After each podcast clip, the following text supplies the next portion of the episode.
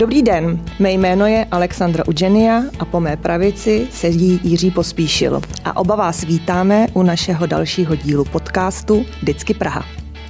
Přátelé, krásný den. Dneska jsme si se Sandrou říkali, že bychom ten náš podcast měli přejmenovat eh, na Vždycky Ukrajina, protože ten dnešní náš host se tak trochu, ale ne tak trochu, podle mě docela výrazně týká tématu Ukrajiny. Je to člověk, který není přímo, řekněme, odborník na vojenství, ani odborník na mezinárodní politiku, ale člověk, který svůj život zasvětil boji za svobodu a demokracii. A přesně tak, ale týká se přece jenom i Prahy náš host, ano, protože naším hostem není nikdo jiný než radní pro legislativu, veřejnou zprávu a podporu bydlení. A přesně jak si říkal, a velká bojovnice eh, pro demokracii Hanna Kordová Marvanová. Dobrý den, děkuji za pozvání. Hanko, vítej u nás a než začneme s vážnými tématy, tak dámy, dneska je 8. března. Jestli pak víte, co se dnes slaví? Samozřejmě. Mezinárodní den žen, tak já jsem si dovolil takovou tu malou symbolickou kytičku. Původně mě pa, moje paní kolegyně doporučovala, ať je to rudý karafiát, ale ten jsem bohužel nezvládl koupit. Já nevím, ty karafiáty, Sandro, Děkuju pro tebe, takhle, Hanko, pro tebe, jsou nějak poslední dobou málo mm-hmm. k mání.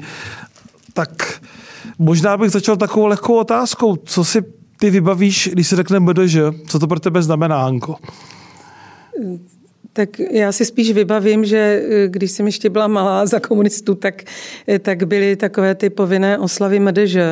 Jinak eh, více dneska slaví první máj, Valentín, Den dětí nebo Den matek. Takže takhle to je za mě, ale přesto za tu kytičku moc děkuji. Ale krásný, že Hana Marvanová slaví Valentín, jo, to je úžasný teda. No, to, samozřejmě. To, to, to, je krásný, Hanko. To je. No, a my jsme se tady dneska sešli, máme 12. den uh, ano, k vážným války, která začala, se který jsme všichni v šoku, protože nikdo z nás si, myslím, nedovedl představit, že by něco eh, takového mohlo na začátku roku 2022 vypuknout a tak blízko. Eh, nicméně není to jenom otázka Ukrajiny o války, ale celkově toho, co se děje v celém tom regionu, v Rusku.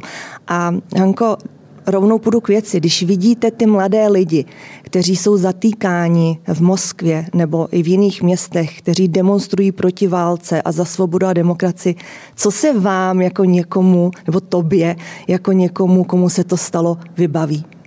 Mně se právě vybaví, že my jsme to všechno zažili. Ta doba, kdy jsme žili eh, v rámci sovětského bloku pod komunistickou nadvládou, kdy eh, byli lidi zatýkáni, vězněni za své názory, byli vyháněni ze země, dokonce byli tady i mrtví a všechno to bylo organizováno z Moskvy, tak toto se mi vybaví. A vybaví se mi, jak eh, je v jedné knižce psáno, že mráz přichází z Kremlu. A my jsme si toho byli vědomi po roce 89 a bylo to obrovské štěstí, že jsme zažili pád komunistického bloku a můžeme žít svobodně. Ale zrovna já patřím k té generaci, k těm lidem, kteří dlouhodobě upozorňovali na to, že um, v Moskvě se to mnoho nezměnilo, že jsou tady velké tendence um, znovu rozšířit uh, Rusko na východ nebo na západ, tedy o ty bývalé východní země.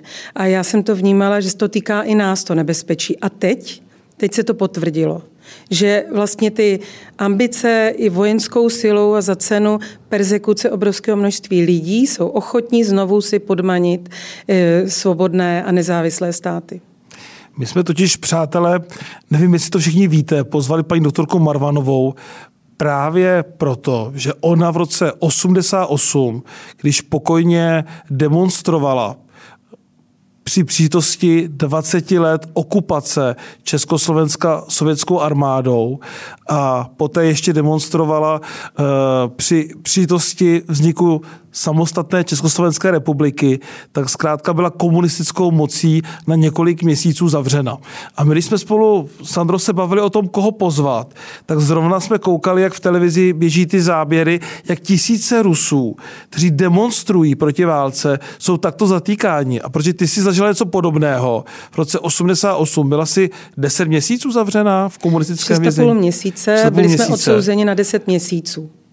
Jak na to vzpomínáš? Ta paralela je tak blízká, že je třeba si říct, že to, co se děje teď v Rusku, se před pár lety zkrátka dělo tady u nás na území tehdejšího Československa ta paralela je neuvěřitelně živá pro mě, protože eh, já jsem vyrůstala mm, v tom komunistickém režimu a původně jsem vůbec nevěděla, že tady je nějaký nespravedlivý režim, že jsou tady političtí vězni. Dokonce mm, jsme se ani nedozvěděli, že tady jsou ta vojska neoprávně, ta sovětská vojska. A když jsem to zjistila, eh, tak jsem jako mnoho jiných tehdy mladých lidí měla pocit, že prostě musíme proti tomu vystoupit. A z toho vzniklo 21. srpna 88 spontánní schromáždění lidí pod koněm na Václaváku. 10 tisíc lidí a byla to největší demonstrace od hm. roku 69. A vznikla spontánně, eh, protože tady bylo obrovské množství lidí, kteří prostě s tím nesouhlasili, že jsme okupováni a že hm, tady nemáme svobodné volby, že se nemůžeme vyjadřovat, takže všichni spontánně šli na Václavské náměstí. A za to my jsme potom tam s mým kamarádem Tomášem Dvořákem eh, představili petici, kterou jsme vytvořili v nezávislém mírovém združení, což byla iniciativa vedle Charty 77. Požadovali jsme odchod sovětských vojsk. No a za to nás potom obvinila STB nejdříve z výtržnictví, potom z pobuřování a 28. října mě zatkli, rozkopli dveře ráno a odvezli na Ruziň. Takže toto se mi připomíná, že toto, co se děje teď v Rusku, to, co se děje e, na Ukrajině, že to je o tom samém a že um, jsem strašně vděčná, že jsme po roce 89 dokázali se úplně odstřihnout. Jsme v EU, jsme v NATO, ale my jsme věděli, že se musíme zabezpečit.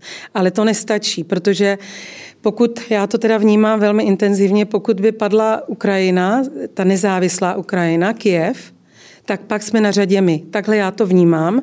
Proto vlastně to, za co bojují Ukrajinci, to je i náš boj. Nás se bezprostředně týká a my prostě musíme udělat všechno pro to, abychom zůstali žít ve svobodné zemi a nenechali se znovu zotročit, jak to tady bylo.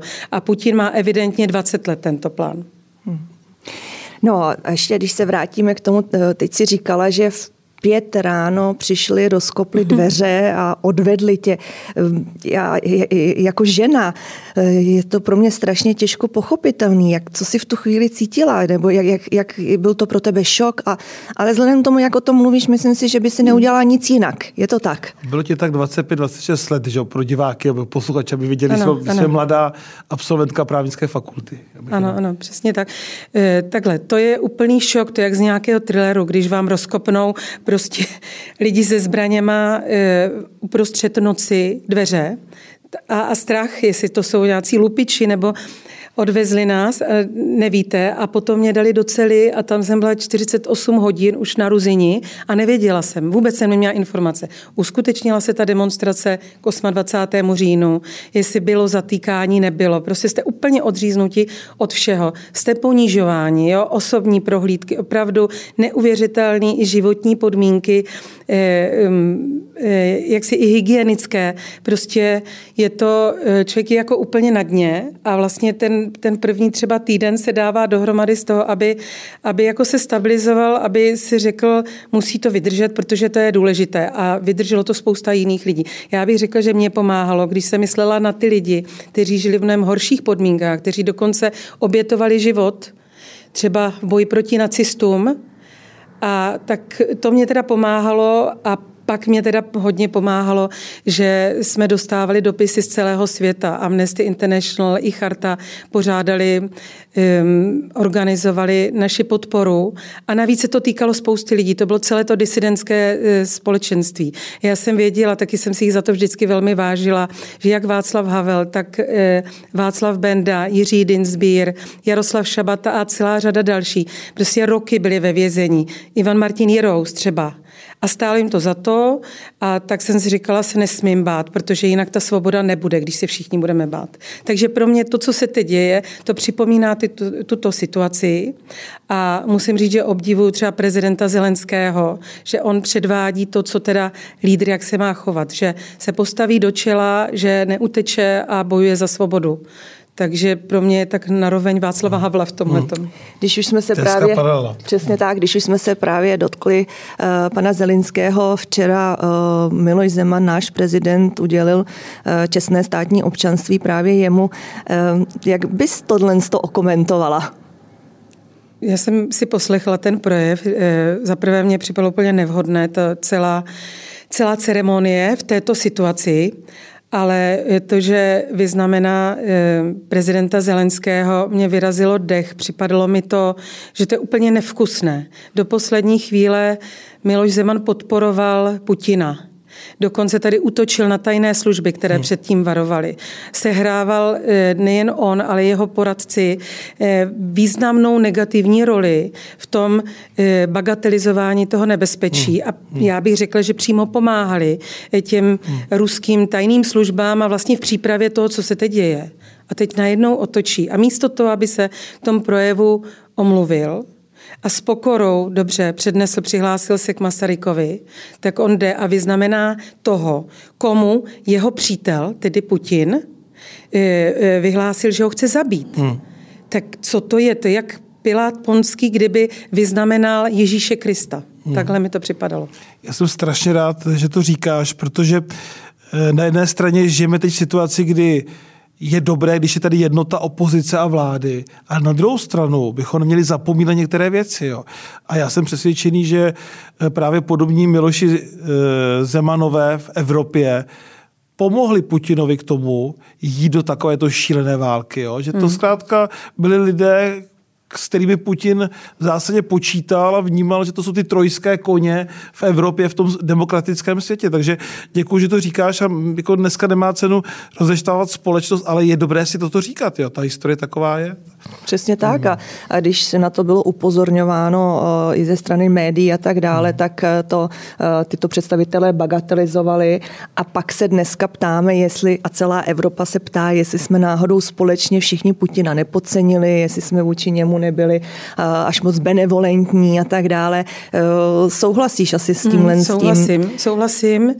Určitě já jsem patřila mezi ty lidi třeba v České republice hmm. vždycky celou dobu, těch 30 let, ale je to dáno tou mojí historií a zkušeností, že jsme předtím varovali. A teď přišel důkaz, že jsme v tomto měli pravdu, že ty hrozby jsou reálné. A um, myslím si, že ten Západ to podcenil i v tom smyslu, že se stal závislým, ekonomicky závislým na Rusku, že jsme podcenili to, že nejsme energeticky nezávislí a že pokud je tady mocnost, která není demokratická a nerespektuje demokratické principy a základní humánní principy, tak my prostě nemůžeme být na takové mocnosti závislí. To znamená, je to asi velká cesta, protože východní země, naš, naš bí, země bývalé bývalého sovětského bloku, my to chápeme, protože to je pro nás reálná hrozba, ale musí to pochopit i ten e, západnější západ a musí to pochopit Němci, kteří pořád nechápou, hmm. že bychom hmm. měli být energeticky e, nezávislí. E, tady prostě ty hodnoty, protože to jsou hodnoty naší svobody, tak ty stojí výš než jakýkoliv biznis. Hmm. Já právě i včera jsem poslouchala v nějaké debatě to, řekněme, mdle, to postavení Německa, takový hmm. oblečený, neoblečený, jak se říká, pěšky nebo na koloběžce a tak dále.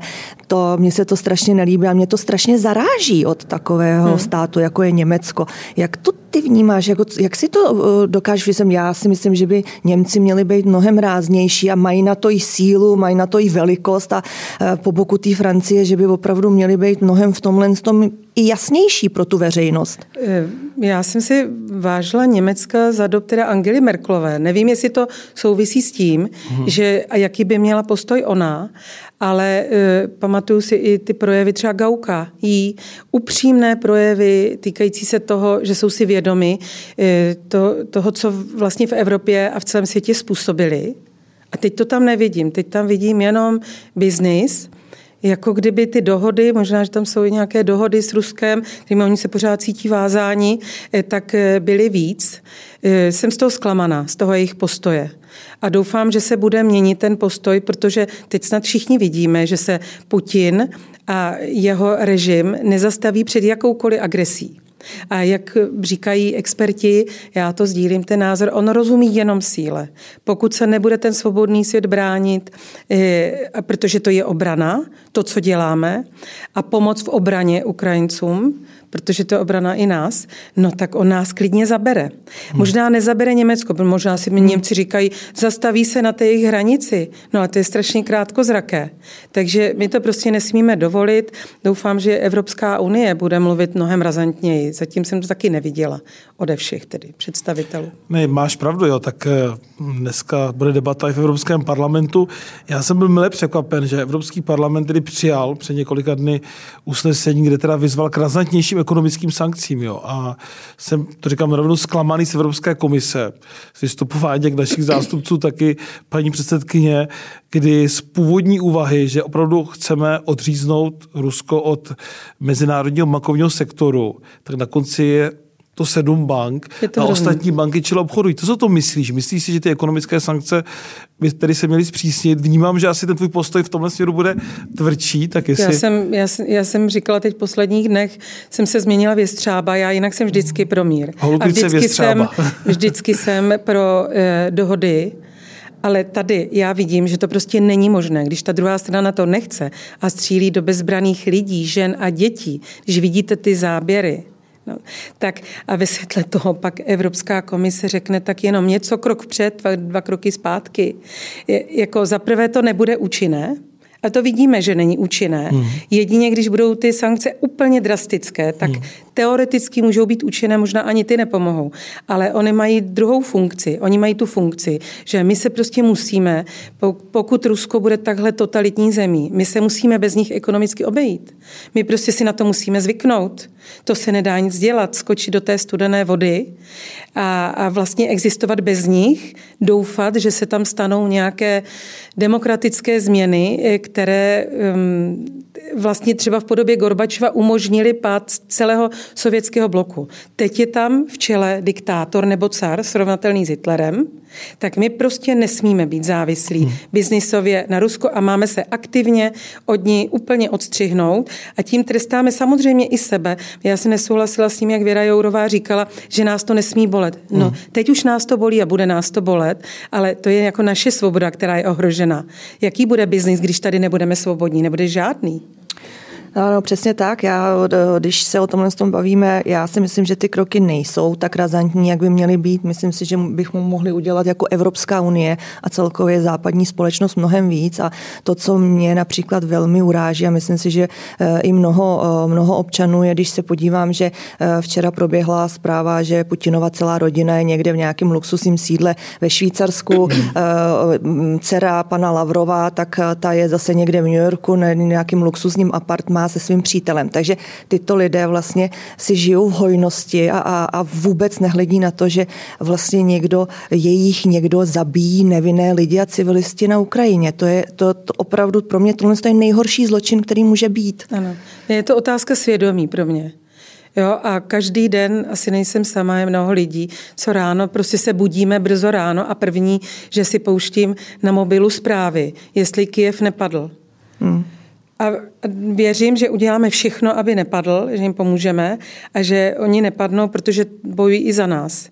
A je mi smutno, když neděláme dost, celý ten západní svět nedělá dost a okamžitě. Tady myslím, že razantně já souhlasím s tím, jak to třeba formuloval generál Pavel, ten v debatě mezi Věrou Jourovou a jím jako zastával mnohem razantnější postoj. Hmm. Hmm. Takže mm, byla bych ráda, Jirko, ty si v Evropském parlamentu zasaďte se o to, aby ta Evropská komise prostě odsouhlasila ty nejtvrdší sankce.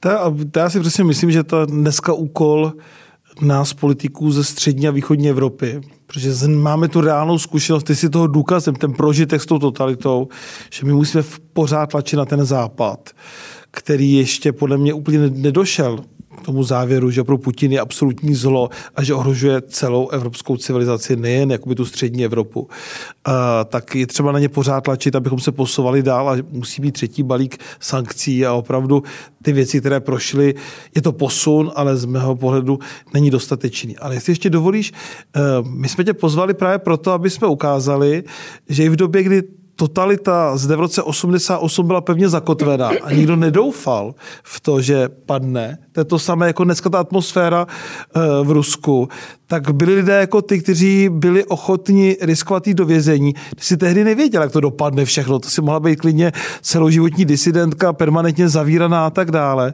Nebylo jasné, že rok poté ten režim padl. Přesto si do toho šla a my jsme chtěli tím tím příkladem poslat jakoby těm řekněme, bojovníkům za svobodu a demokracii v Rusku to pozitivní poselství, aby vydrželi. A zeptám se tě, když jsi byla v tom vězení, v té vazbě, propadla jsi někdy beznaději, nebo jak jsi bojovala proti beznaději? Jsi to trošku už naznačila, ale mě fascinuje, když nevíš, co bude, Dneska to vypadá jinak, jo, za pár měsíců to padlo, ale tehdy jsi to nemohla vědět. Měla si chvilky beznaděje, neříkala jsi si třeba někdy, proč já do toho jdu, jsem mladá právnička tady, před sebou Stojí relativ... mi to za to. Stojí mi to jo, za to. To, to je důležité to... pro ty, dneska pro ty rusáky, pro ty ruské no, um, tady no. to, jo. Člověk si to musí roz, rozmyslet předtím.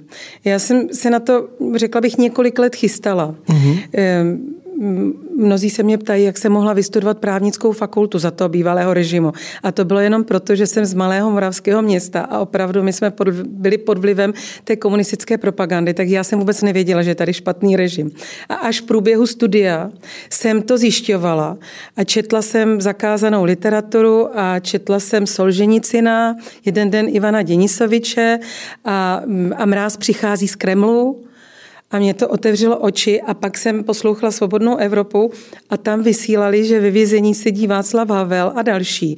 A Václav Havel tehdy tam těžce onemocněl, málem zemřel. A já jsem prostě měla neodbitný pocit, já přece nemůžu víc ze školy a dělat kariéru jako mnoho mých jiných spolužáků. Jak si to zodpovím před svým svědomím, že jiní jsou zavíráni a persekuováni. Takže já, jako pro mě to byla otázka svědomí. Takže mm. dokončila jsem školu, říkala jsem si, no tak jsem se narodila ve špatném režimu, ale musím volit, jestli teda mezi tou kariérou a tím svědomím, tak jsem si říkala, musím těm lidem začít pomáhat v rámci disentu, jinak mám špatný pocit. No a to mě přivedlo k tomu vězení, ale co mě pomáhalo, já jsem s řadou lidí se zpřátelila, takže třeba s Čuňasem, Františkem Stárkem, já jsem za ním chodila, pro něj jsem přepisovala samizdat a on mě líčil, jaké to bylo ve vězení. On, myslím, seděl pět let a vykládal mi veselé historky. Já jsem říkala, teda, eh, Františku, to bych vůbec nezvládla. Jak jsi to mohl zvládnout? No, no to bylo v pohodě, jo, jak se tam zařídil. Hmm. A pak, čili takhle jsem měla takovou morální přípravu. A pak, když jste v tom vězení, tak mě to trvalo tak 14 dnů. Mm-hmm. Nejdřív se vás zmocní pan, taková panika. Jste tam sami úplně zavření, svět je jinde a nevíte, jestli Proč vůbec byla někdy... na samotce si byla, jo? No ne, no a nebo s takovými romkami jsem jo. tam byla prostě, mm. pak jsem zjistila, že na mě byly nasazené, takže na mě donášeli a tak. Takže já jsem, taková panika je to, že prostě úplně bezvýchodnost, že nevíte kudy kam. A právě, že mě pomáhalo myslet na ty nejvýznamnější osobnosti, jak žijící, tak prostě už, eh, kteří třeba položili život, jako Milada Horáková, kteří to vydrželi, jako pro nás. Tak já jsem říkala, no tak to se z toho nesmím zhroutit, to mě prostě nehrozí ani poprava, nehrozí mi asi de, ani deset let ve vězení, takže to musím zvládnout. Takže toto plus ta podpora zvenku a ze zahraničí. A potom e, jsem, jako řekla bych, že jsem to brala, že to je takový poslání, taková kapka v moři a každý z nás se o něco snaží. A jestli se dožije konce toho, e, toho nesvobodného režimu nebo nedožije, není důležité, protože jako mě strašně oslovují takové dějné okamžiky, jako třeba atentát na Heidricha, teď si budeme připomínat. Mm-hmm. Prostě ti lidé, Parašutisti položili za nás svůj život a říkali, my se nevzdáme, my jsme Češino. Tak takhle jsem, tímhle jsem žila hmm. a to mě opravdu, řekla bych, že jsem potom měla pocit smyslu. A když jste ve vězení máte pocit smyslu a že to je nespravedlivé, tak vlastně to jde. A pak to společenství disentu bylo společenství úžasných lidí, kteří to měli takto a, a pak jsme měli odměnu, která se nestává vždycky v podobě, že padl ten režim hmm. nesvobodný. Hmm. Ale to jsme nedělali kvůli té odměně, ale kvůli nějakému svědomí, či proto se říkalo vězní svědomí. Když jsme ještě u té e, minulosti, Hanko, ty si říkala, že máš nějaké rodinné vazby právě na Podkarpaty, tak pověz taky o tom, no. že tam vlastně to není jenom o tom, že se o tom bavíme a bavíš, ale od tam teď pochází část tvé rodiny. E, přesně tak. Moje máma byla z Kolbasova, což je vesnice úplně na slovensko-ukrajinských hranicích a moje prababička se jmenovala Olena, Olena Sidor, hmm. takže vlastně z poloviny máme větev Podkarpatí a já znám i ten jazyk, ne, že bych jim uměla mluvit, ale vlastně ty kulturní kořeny tam mám, takže to je jako kdyby stříleli lidi, kteří jsou částečně z naší rodiny. Takže pro mě je to i velmi citová věc. Hmm. A myslím, že to, to je naše kulturní prostředí, že vlastně jsou to naši bratři a hmm. sestry. A když jsme přesně u toho, uh, já si myslím, že, jak se říká, všechno špatné pro něco dobré, ale tohle je to opravdu nejhorší. Hmm. Nicméně vyvolalo to v České republice vlnu solidarity, uh, která tady nebyla dlouho. A mám za to, že přesně se ta společnost, tak jak byla rozdělená, tak v tomhle tom se spojuje napříč politickým spektrem, napříč jakýmkoliv jakoby společenskými skupinami a tak dále. Je to něco, co by nás alespoň trošičku mohlo v téhle nelehké době těšit? Eh, určitě, totiž eh, takovéto eh, těžké věci v historii, ale i v osobní historii každého člověka, tak jsou zkouškou, která ukazuje, co, co je opravdu důležité a co je méně důležité. A pokud by to nejen teď bylo, že vidíme, kde jsou ty pravé hodnoty, ale pokud by to i vydrželo, to vědomí těch pravých hodnot, tak by to bylo tak by to bylo velmi pozitivní. Jak se říká, co tě nezabije, to tě posílí. Takže pokud to dokážeme vyhrát. Hmm. Pokud to Ukrajinci dokážou vyhrát, tak jsem přesvědčena, že to ten svobodný svět posílí. Praha také hodně pomáhá, sledujeme to, sledujeme to všichni v kongresovém centru. Je jeden z největších vlastně hmm. míst, kde se hlásí uprchlíci a dostávají všechny možné informace a jsou zařazeni do toho uprchlického jakoby řízení, tak aby mohli získat zdravotní pojištění, e, můžeme a, a, a ubytování a tak dále. Můžeme ještě udělat něco víc, jako všichni společně? Určitě je třeba ještě lépe organizovat tu pomoc. Teď, jak bylo řečeno, musel být stop stav, dneska se to znovu otevřelo. To asistenční centrum Vlna uprchlická je prostě nebývalá ale já velmi oceňuji, jak se současná vláda chová, premiéra, paní ministrině obrany, pana ministra Rakušana, prostě všichni, pana ministra Lipavského, všichni dělají, co, e, co mohou. E, snaží se o to i Praha, další kraje, e, obce. Já myslím, že je skvělé, že vlastně teď držíme v tomhle pohromadě. Doufám, že to vydrží co nejdéle. Mm, a že mnohem více bude pomáhat Evropa, jak jsme to říkali. A ten západ, ten západnější západ, který se necítí tolik ohrožen, ale on ohrožen je taky.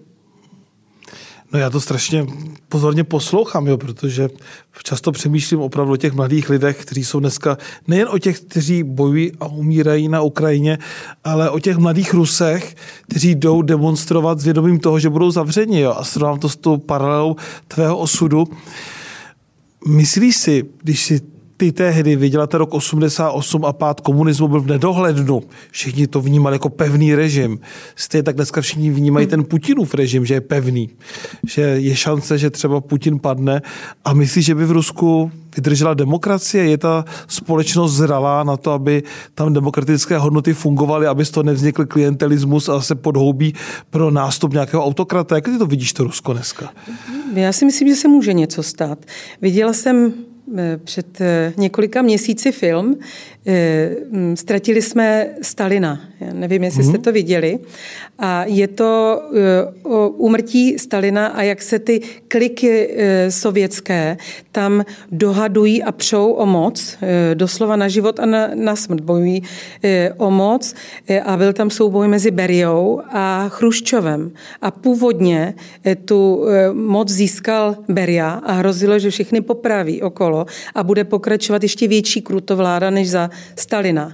Ale pak se určitými manévry podařilo po půl roce Chruščovovi odstavit Beriu mm-hmm. a e, myslím, že Beria skončil špatně, Chruščov nabil na síle a to vedlo k tomu, že v roce 650 na sjezdu komunistické strany odhalil zločiny Stalina. A taky si to hmm. tehdy nikdo nedovedl představit. Takže myslím si, že to je země neomezených možností a mm, možná, že se dějí nějaké věci takovéto i u nich a ráda bych to doufala, že to bude, že by to mohlo mít toto vyústění. Hmm. Navíc eh, v roce 85 po několika výměnách po smrti Brežněva nastoupil Gorbačov. Když nastoupil, hmm. tak já jsem říkala, no dobře, ekonomické změny chce nějaké dělat, ale to nám svobodu nepřinese.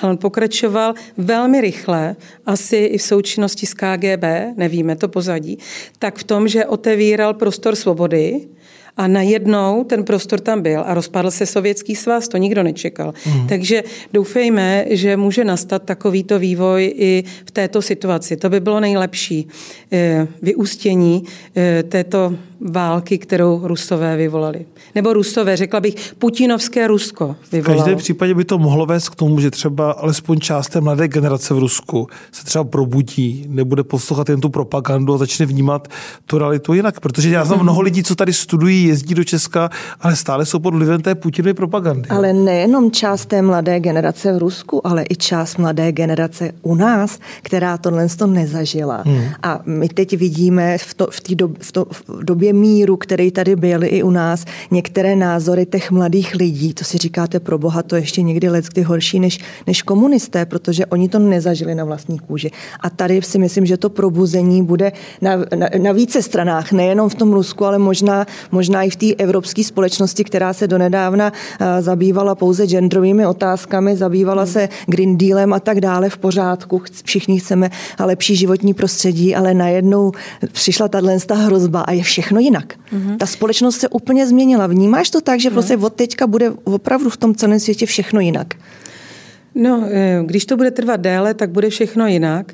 Já bych si ale hrozně přála, kdybychom se vrátili do těch starých kolejí. Té přátelské Evropy, toho hmm. soutěžení v názorech, pření um, a um, ale co je tady důležité, Jirka o tom mluvil, vlastně, že se vede ta informační válka. Hmm. Hmm. Navštívila jsem, měla jsem to štěstí, že jsem navštívila v prosinci 2014 dní pro Petrovsk na pozvání hmm. Eh, člověka v tísni, byl festival Jeden svět a tam nám Ukrajinci říkali, nejhorší je ta informační válka. Já jsem nechápala tehdy, co to, co to je. Oni říkali, mnoho Ukrajinců podléhá té ruské propagandě. A, ale když si to přirovnám, tak tu informační válku vedli komunisti a sovětský režim vůči nám, protože nám zatajoval v době, kdy jsme tady byli v rámci komunistického režimu, tak zatajoval nám informace úplně. A to se asi děje v Rusku, a proto mnoho lidí podléhá, když vidíme dotazy na ulici, že se jich ptají a ty staré paní říkají, podporují Putina. A jim jedno, že třeba hmm. jako jejich příbuzné zabíjejí a jejich vnuky zabíjejí na Ukrajině, protože se to nedozví. Takže důležité je, aby se k lidem dostaly informace. Tak ono, ta, ta, ta dezinformační válka eh, probíhá i všude. Jsme, já jsem ráda za to, že konečně se uh, česká vláda nebo české úřady odhodlaly k tomu, aby některé ty dezinformační hmm. uh, stránky, ať už na Facebooku nebo, nebo servery, konečně utly, protože to let, kdy, když jste si přečetli, co tam oni píšou, přesně v dobách míru, tak to byla propaganda neskutečná skutečná. A je, je, je nutné tohle to mít na mysli a je nutné právě těm mladým lidem a mladým generacím říkat, že si ty informace opravdu musí jakoby nějakým způsobem řadit, třídit a, a být obezřetný na to, co jim kdo říká. Mhm. Když si vezmete teď Rusové, já říkám Rusové a musím se opravovat, to, protože to je putinovská agrese a já nechci házet všechny no. Rusy do jednoho pytle. Tak e, ty, tato jeho armáda zautočila i na jadernou elektrárnu. Mm. No to ve mně vyvolali, vyvolalo pocit. Já, já jsem mezi těmi, kteří zažili Černobyl. Mm. A komunisti nám dokonce tři dny tajili, tajili. že byl výbuch v Černobylu. Ano. Oni se nezastaví ani před atomovým terorismem tak nevím, na co ten Západ čeká s těmi nejtvrdšími sankcemi, když hrozí e, jako nějaký atomový výbuch. Hmm. Tak... E, Doufejme, že to nenastane. Eh, denně sledujeme jo, Twitter paní Drábové, jak to vypadá s, eh, s jadernými elektrárnami. Hmm, to je velká. Eh, já bych ještě potom ještě trošku se dostaneme k Praze k bydlení, ono to bude mít souvislost. Ale přesně tohle téma... Tohle by si nazýváš tohle, nejvíc tuto chvilku. Že? Prohrál tuhle válku Putin už teď? To bych nerada, nerada bych vypadala, jako se říkávalo v Čechách, utlučeme čepicemi. Mm. To ne. Já to vidím jako obrovskou hrozbu a já se, řekla bych, denně modlím, aby se Ukrajinci ubránili, aby se svobodný svět ubránil, ale Putin je příliš silný.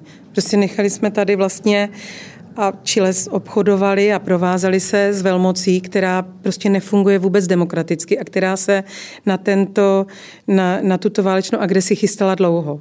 Takže to bych neřekla, že ji prohrál. Hmm.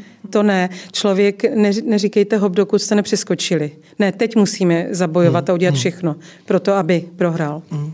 Ale pak, promiň, eh, mně se strašně líbí pořád to vracet k tomu tomu příběhu, jo, že jak jsi ty řekla, že když ty jsi byla obviněna a tak dále, jak vám pomohlo ta podpora ze západu, mentální, morální, jo, tak přemýšlím o tom, a to bychom měli vedle teď pomoci Ukrajině přemýšlet, jak dlouhodobě podpoříme ty prodemokratické síly v Rusku. My jsme to tak sledovali na Valného a tak dále, měl podporu západu, ale podpořit tu masu, ty studenty, mladé lidi, ale i starší lidi. Já jsem měl jako babičku v televizi, která si pamatovala ještě okupaci uh, Leningradu a šla také demonstrovat proti a zatklí. Obdiv, to je obdivuhodný životní příběh, tak jak dlouhodobě, a to by měla otázka taky pro Západ, nebo pro svobodný svět, jak tady ty síly v Rusku podpořit. Protože bez jejich podpory budou ten Putinův režim je velmi těžko lámat. Takže vidíš tam nějaký pravdu, prostor tady v té ano. oblasti? Má, máš pravdu, no. že bychom měli uvažovat o nějaké systematické podpoře hmm. těchto skupin. Hmm. Hmm. Dissent v České republice nebo v Československu mohl fungovat i díky podpoře ze západu. Ta podpora byla jak morální, tak ale byla i informační, hmm. že se sem pašovaly um, knihy a uh, literatura.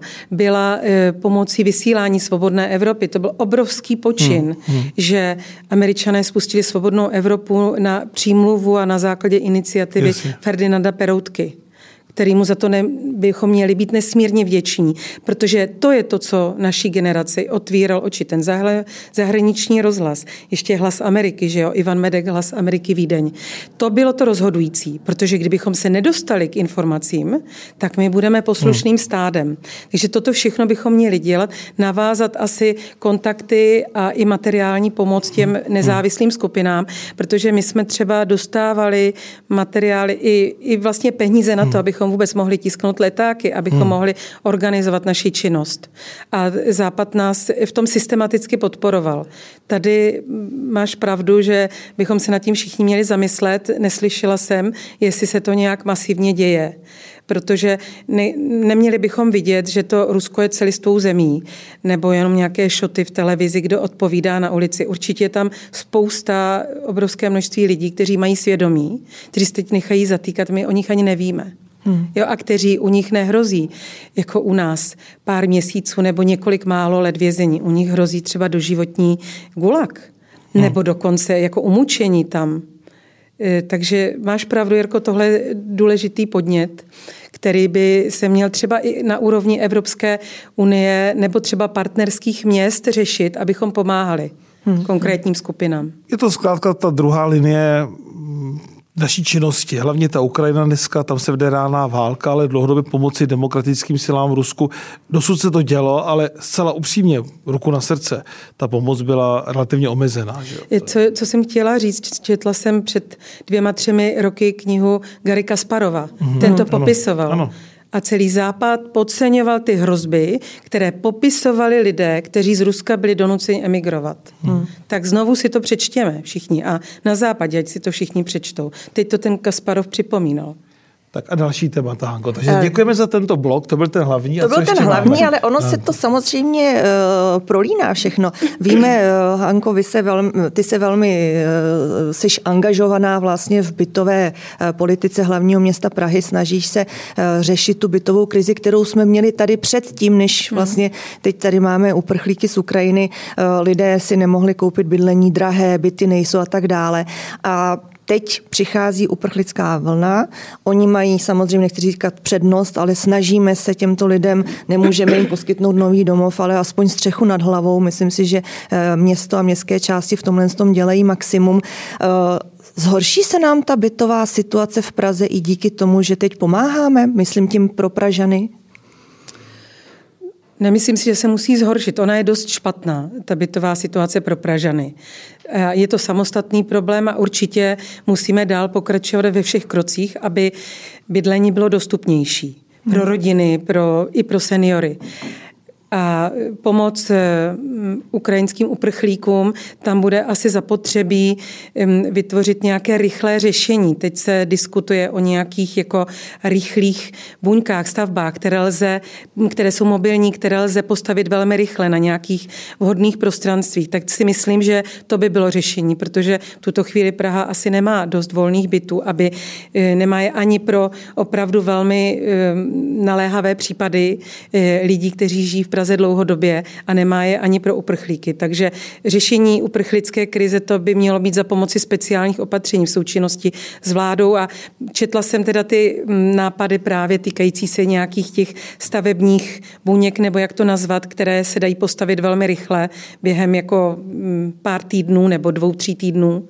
A e, jde jenom o to, jestli by Praha mohla na to vytvořit nějaké prostory, kde by se to, kde by hmm. se to mohlo stát. A mohli by tam ti lidé bydlet.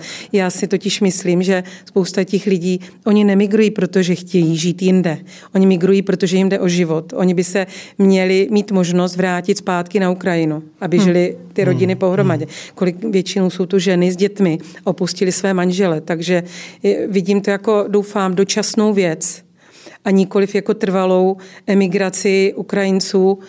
Pokud by tam ale vyhrál Putin, a jeho nějaká loutková vláda, tak to může být delší. Ale v tuto chvíli jsme v situaci, že se jednak pomáháme, jednak se snažíme, boj, každý bojuje, co může a jednak se modlíme, aby Putin eh, válku na Ukrajině nevyhrál. Tak já jsem uh, přesně tak, ale já jsem mi nadšená z toho, že opravdu se do toho zapojují soukromé subjekty, penziony, hotely v Praze. My zrovna u nás na Praze dvě můžu dát příklad, že opravdu ty kapacity, které oni poskytli let kdy zadarmo, hmm. uh, jsou opravdu velké a tímhle s tím pomohli, pomáhají v té první vlně, kdy ti opravdu lidé přichází a jsou bez střechy na hlavu a ani my je nemáme kam dát, protože ty byty nejsou let kdy připravené, takže my to teď připravujeme v hmm. rychlosti a budou, ale všechno to chce alespoň trošičku čas.